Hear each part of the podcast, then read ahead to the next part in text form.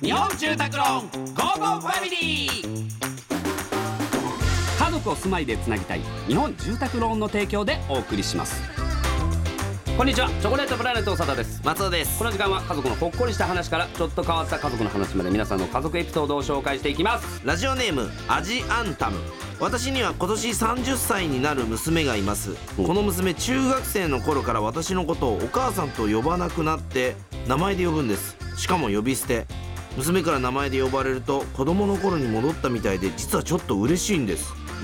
しかも娘は超しっかり者普段からあれこれ相談したり愚痴を聞いてもらったりと親子が逆転しているのかもいいんじゃないですかね自分が良ければ別にそんなに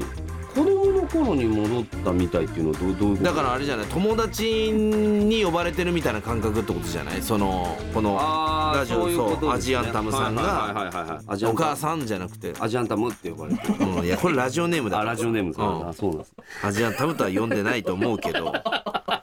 分かんない、まあ、もしかしたら本名かもしれないけど俺もそうそう確かに俺も言い切れないよわかんないじゃんそれ言い切れないけどねうんうーんまあだからお俺なちょっと前も話したと思いますけれども、あのーその息子に名前で呼ばれてるんであたまになんかお父さんが出てくるんだよあでもそのうちあれ関西人のおとんとかねそうなんだよねあだからそのうちの保育園がうん関西資本の保育園なのはで、うん先生が全部関西人の人 なのああそうなのそうだからたまに関西弁を覚えて喋ってんのよいやそれはえ家だとどうなのささん関西弁はいや俺は別にそんな関西弁じゃないねんけどだから嫁さんが別にそれ関西弁じゃないあからまあなんかこんな感じなんやけどうんめっちゃ急に関西弁